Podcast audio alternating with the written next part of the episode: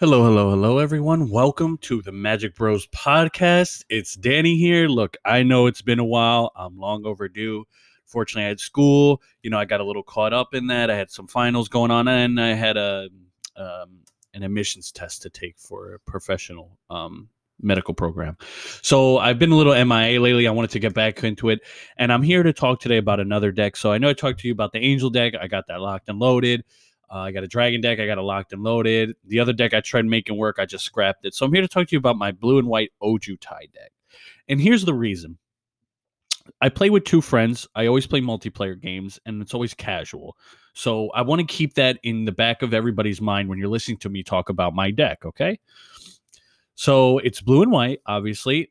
Um, I want for a lot of repetition. And what I mean by that is having three copies or four copies of stuff and I did that just because this deck, you know, I need to be playing stuff. I can't have an empty hand and I need to play defensive, yes, but I can't also just sit back and do nothing because I noticed one thing about this deck, and maybe you guys can give me some tips, is that the more I sit back, the potential is for me to lose the game. It gets it gets higher and higher because I think part of the problem with this deck is that it doesn't have the longevity that I wanted to have, and it's not quite aggro either, which I think puts it in an odd predicament.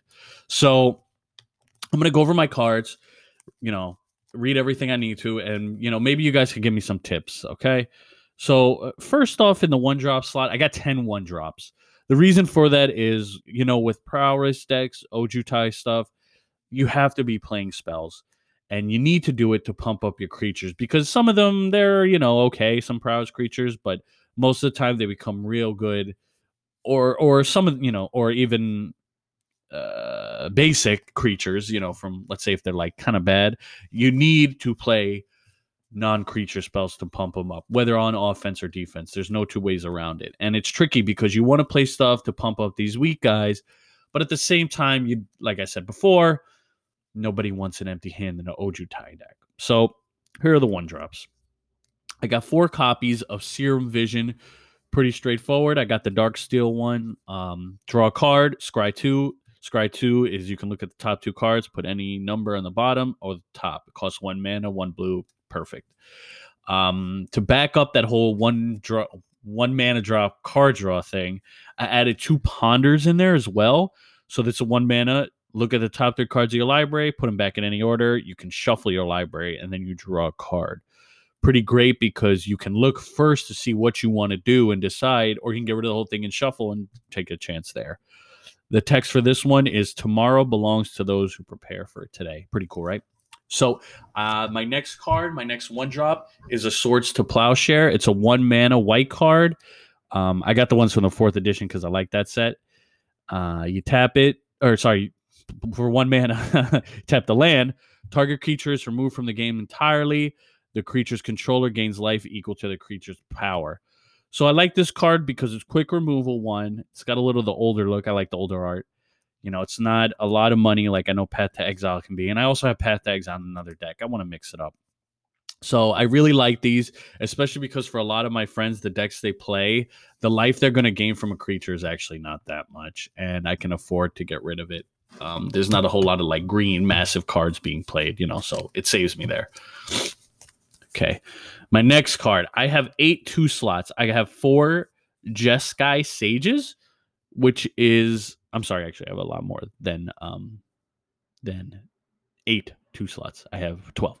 I have four copies of Jeskai Sage, one colorless, one blue mana, one one prowess. So whenever you play a non-creature spell, gets plus one plus one until end of turn. When it dies, you can draw a card. I like this card because it's a blocker, fits my prowess theme, and it refills itself, so it's perfect. My next card, uh, another four of Seeker of the Way. It's a 2 2 prowess, but this time it's whenever you cast a non creature spell, this gains lifelink until end of turn. So if you play one spell, it can become a 3 3 with lifelink. Not bad for two mana. Like I said, you just can't have an empty hand, you know? Uh, my last spot in the two drop is another four of. It's uh, just a plain old counter spell. So two islands, counter target spell, boom, bam, that's done. I got the ones from Tempest. Again, I like some of the old scores. This weird dude throwing out lightning bolts. Um, the flavor text is it was probably a lousy spell in the first place. in the three slot, I actually only have one card technically in the three slot, four copies, but only one card. I got generous gifts. I needed this because I thought, like, okay, I could miss a counter. I could draw the counter late.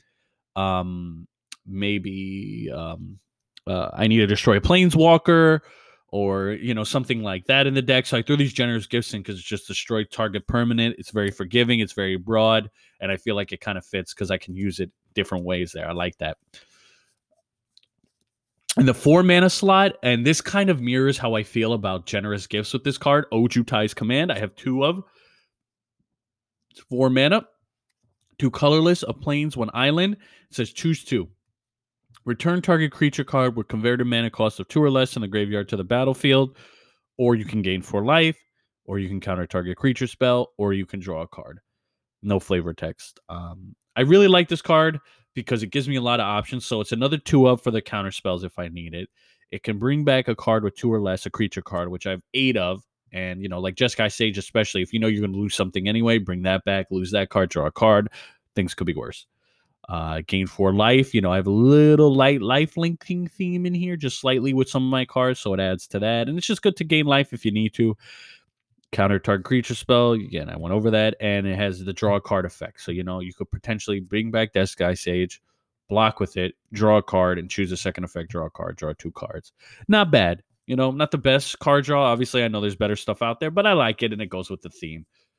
Next spot I got in the four slot is Ojutai's Exemplars. I have three of those. These cards are four fours. They have a prowess like effect. So they don't have prowess, they don't get plus one or anything, but they do have whenever you cast a non creature spell, you can choose one. You can tap a creature, or you can give this card first strike and lifelink until end of turn, or you can exile it, then return it to the battlefield tapped. So there's quite a lot of effects on there you play more than one thing in your turn, you know, this card can be a big deal because you could tap something and give first strike. It's also good for dodging, you know, destroy spells, cast down, fatal push, terror, uh, path to exile, you name it, because you can exile potentially, then return it to your hand under your control. So I really like this card. Again, this is one of those cards because I only have 16 creatures in here. The creatures I play need some kind of versatility, and I like the control and versatility this card provides.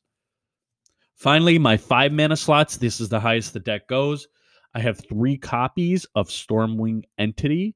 It's five mana, three three flyer. It's got prowess, which is amazing. And when it comes into the battlefield, scry two. So why do I have this card in here? Because it kind of costs a lot. I mean, those are good effects, but five mana is a lot of mana, especially when I need to have stuff open to play, you know, all those non-creature spells. So the reason I have this card in here, besides the prowess theme, and I get to scry, which I always want to be looking through this deck and figuring out my my draw. Check out this effect. This spell costs two colorless and one blue less to cast if you cast an instant or sorcery spell this turn. This card costs five mana. This card basically takes it down to the mana cost of Jeskai Sage. But in return, I get to scry two immediately, and I get a 3 3 flyer with prowess. So this is a really solid card for the addition to this deck. And um, um, and honestly, the only thing I'm debating about this card is whether I should put one more for four because I cannot tell you how good this card is or how well it fits into the deck. Um, let me know what you guys think about the count on this. Finally, I have two Dragonlord Ojutai. It's an Ojutai tag. You got to have it. Three colorless, one plains, one island, five for flyer. It's hexproof as long as it's untapped. And whenever this card deals combat damage to a player, look at the top three cards of your library, put one into your hand, and the rest back in any order. Yeah. This card, when you play this with this deck, you know, obviously, unless you're really behind, this really opens the game up to you because it's got protection when you're not. Then you can swing in for five, usually get a hit, and get to cycle through your cards and just start really, um, uh, you know, this deck starts firing on all cylinders, so to speak. And then I got 24 land in here. Um, I do have a couple of the uh, oh man, what do you call them? Glacial. I got a Mystic Gate, Glacial Fortress. Thank you. There we go. There we go, brain. Uh, I got two of those in there as well. These lands just cost a lot of money, frankly, and I can't just buy a bunch of those dual lands. Like I'd love to own a Tundra, for example, but I can't spend three hundred dollars on a land. So let me know what you guys think of this deck. Um, I've been trying to work it out. I've had moderate success. It's just I've noticed like if I don't get a counter spell or one of those removals early enough, I can end up lagging behind because I just don't have the all the answers to all their creatures. So let me know what you guys think, what what I can improve, that sort of thing. And you know, I'm sorry for for going AWOL. I'm gonna come back at it. I'm gonna be doing those videos like I used to. I got one for you next week, Bruin. I think you'll like as well. I'm working on getting contacts. Um, I'd like to start a Facebook page for now because frankly that's all I can do. So I think I'm gonna start one on Magic Bros. Just keep a lookout for that. I'm working on making a Reddit page. uh, you guys have to forgive me. I'm a boomer here. Um, I wasn't like I don't really use Reddit. I'll be honest with you. So it was a little. Um, eh, I didn't really know how to navigate. So I got an account up, and I'm working on my karma right now that I need to make the subreddit. But I'm hoping to have that by next week, and when I do, I will let you guys know. So thank you very much. Please reach out to me in the reviews. Leave a review if you can. Give me suggestions, tips, what have you. I really appreciate it. Thank you guys and have a good magic day. Take care.